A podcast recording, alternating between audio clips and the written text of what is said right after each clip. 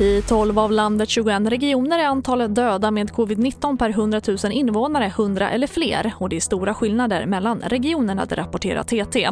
Gävleborg är den region som har flest dödsfall.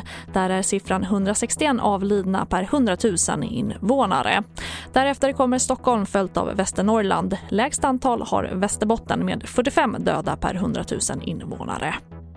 Och prisskillnaderna är stora mellan olika djurkliniker trots djurförsäkring. Och samma ingrepp kan kosta olika mycket beroende på var du bor i landet. Och nu undersöks frågan av regeringen som ska ta fram förslag på åtgärder inom några månader.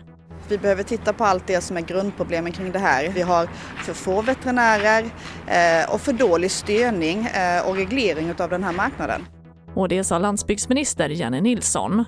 Och vi avslutar med att en bronskanon har stulits från Vanneröds slott i Hässleholm. Kanonen är drygt en meter lång och väger 100 kilo enligt polisen.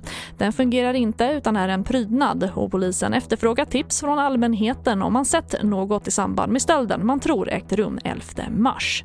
TV4-nyheterna, jag heter Charlotte Hemgren.